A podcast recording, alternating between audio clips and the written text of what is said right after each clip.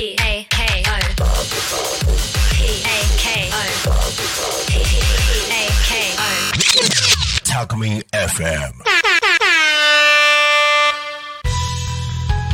過去新見の情報交換番組だからこそ。こんにちは。岡山県は新見市地域おこし協力隊の三浦よしこです。ここ多古町岡山県新見市だからこその魅力を紹介し合う情報交換番組。この番組は、えっと、4回シリーズでゲストをそれぞれ多古町新見市から迎えて町自慢のグルメや体験それぞれプレゼンし合ってお互い行ってみたいなと思ってもらいたい番組です。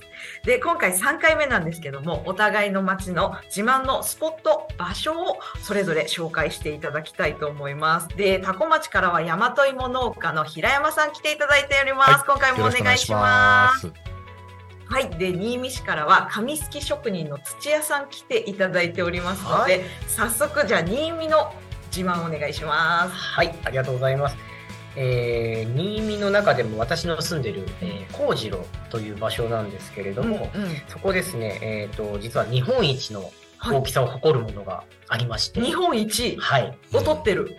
取っております。あのー多分公式で あると思うんですけれども、私たちが今、和紙を作っている作業場がある場所には、はい。日本で一番大きい三連水車うんですね、うん。あの川の中に大きい水車が3つ並んで、うん。えーあるんです。これ親子孫水車っていう名前なんですけど、三つだから親、子、孫。そうなんですようんはいでこの水車がなんで、えーあるかっていうところなんですけど紙すきとかあのこの地域の農業の時に、えーお米を脱穀したりとかするのに川を使った動力として水車っていうのがこういろんなお家にあったんですね。うん。あの紙すきメンバーのお家にも今でもあのまだまだまるっとした水車が残っている小屋があったりとかするんですけれども、はい、あのこれを使ってですね、えー、となんだみんなにこう見てもらおうみたいなね、うんその風景があったんだよっていうのを PR するのにすごい大きい水車を用意していると。でここがねまた川が2本流れてるちょうどあの交わる場所にはい。あるんですけど、そこがね、あの、初夏になると、カジカガエルっていうね、皆さん聞いたことありますでしょうか？平山さん聞いたことあります？えー、わからない。いますそんなこっちの方いないと思うけど。い。いるんですかね。もしかしたら、あの、関東だったら奥多摩とかにはいるかもしれない。ああ、ちょっと山の中っていうことですね。そうですね。あの、清流って言われる、清い流れって書かれるあたりによく、えー動物動物というかカエルなんですけど、もうゲロゲロっていう感じの声じゃなくて、うんひょひょひょひょひょひょひょひょひょひょじゃあ。へ声えなんですね。じゃあもしかしたらあの初めて聞いた人はカエルの鳴き声とは気づかないような。そうなんですよ。あもう本当になんか何の声だろうでもなんか川の流れの音とそのカジカガエルの声がすごいなんかあ今年も夏が来たなーっていうのをこう思わせてくるまあたねうん夏の空が高くなるちょっと前ぐらいから聞こえたりするんですけーどあ、風物詩になってるんでですすね。ね、はい、でこの水車があるところではあの私たちが作ったこの紙すきの和紙を使って、えーガラスの風鈴と一緒にすごいいっぱい飾るーうん。神様夢風鈴っていうのを夏にやったりとか、うんえーあと、冬がね、もうすぐこの時期になるんですけれども、えー雪がちらちらする中で、うん紙すきの風景がわあ見ていただけるとう。ん。もうすぐあの卒業証書を、えー、と工場小学校の人たちが好きに来てくれたりするんですけど、そういういいですね。で、あと、夏の間は芝生がね、今広がってますので、そこであの、うんみんなお散歩したりとか、うんうんうん。っていうのも楽しいですね。新見の幸次郎という地区のなんかこう象徴的な施設になってますね。うですね。うんみんなちょっと寄ってくる場所としてはちょうどいいかなっていう。うん。うんうんこの地に水車なんてありますっけ平山さん。ないいや、さすがにないですね。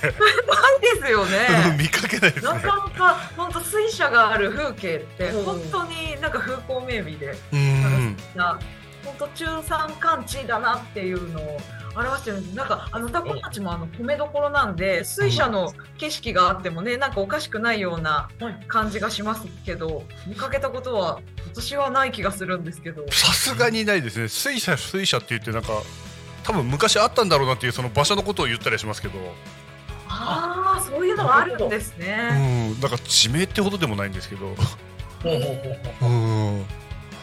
そうですねいや今ちょっとちらっとね、お米どころっていうお話をしたんですけど、うん。あの多古町のじゃあ、えっと、大和芋農家の平山さんからじゃあ多古町自慢の場所スポットをお願いします。えーっとなんかまあかぶってるんですけどはい 川川ですね。そのあなるほど、は共通点多古町にもはい。その米どころって言われるだけあってそのなんていうんですかね。えーっと栗山川っていう川が流れてましてその太平洋の方に流れ込んでるっていう、えー、多古町を横断してるっていうんですかね。基本的にはここ多古町って昔その大昔にその海の中だったっていう沈んでたって言われてて。うん。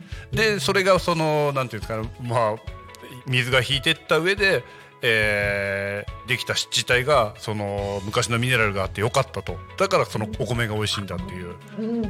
でそういうそのそのなんていうんですかね。い山もちょこちょこあるんですけどもその間をこうやって栗山川が流れてるんですよ。うん。でまあ僕自身はまあそのなんていうんですかね。ちょっと違う地域なんですけども帰りにその中学校に通うのにその栗山川沿いをずーっと帰ってみたりとかああいいですね。雰囲気ありますねそれは。そう場所場所によってそのやっぱり支流とこう合流してるようなところとかうーんなんかその曲がりくねったようなところとかそういうのをなんていうんですかねまあ見て歩くのも面白いしそのなんだろう。アジサイ祭りとかやるのもその栗山川沿いのその芝生があるようなところでやったりとかするんで。栗山川沿いに紫陽花がわーっと何メートルにもわたって植えられてるんですよね。そうアジサイであったりコスモスであったり、まあ、その時期的になんかいろんなものが植えてあって あと桜も桜並木もその。川沿いに。なんかまあガキの頃からずーっとそういうのを見てると。なんていうんですかね、ちょっとなんかもう一人でブラブラしてえなとか疲れた時はなんか栗山川をうろうろしてるっていうか、めっちゃわいい。四季折々にね。うんうんそうなんです。で夜もライトアップもされたりして、えそうですね。うん。夜行くとなんでこんなに人いるんだろうってぐらいいるんで、うん。本当にね犬のお散歩されてる方とか近所の方がフラットとか。そうです結ね構多いですよね。多いですね。夜もライトアップがあるから安心して歩けますあそうですよね。夜も歩かれることあります？あ僕ですか？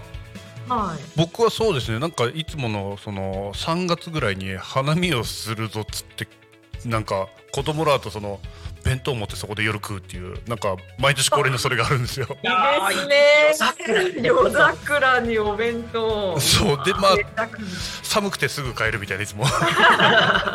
でもね、あの多古町だったらそこまで混まないので、そうですね。ほんと困らないんで、うん、あのすごい綺麗な景色は楽しめてもやっぱりね、うん。ちょっと上野公園みたいにこう人がもう間を縫ってっていうのじゃないのでね。そうですね。うん。えもう一番いいですここが あなんなら貸し切りで楽しめるという時もある。そうですね。かなりまあなんだろう負けないぐらい綺麗だなとは思います、うん。うん。やっぱりこう平山さんのおすすめも紫陽花公園のあたりですか？栗山川沿いだと。僕はまああと釣りが好きなんでそのもっと山の中の方に行ってた見たりするんですけどももあっと山の中。そうまあ今はそんなにいないって言うんですけどもうなぎがいたりするんでうちの親父はその昔うなぎをずっと釣ってたって言ってました、うなぎ自分で釣れるってことですか？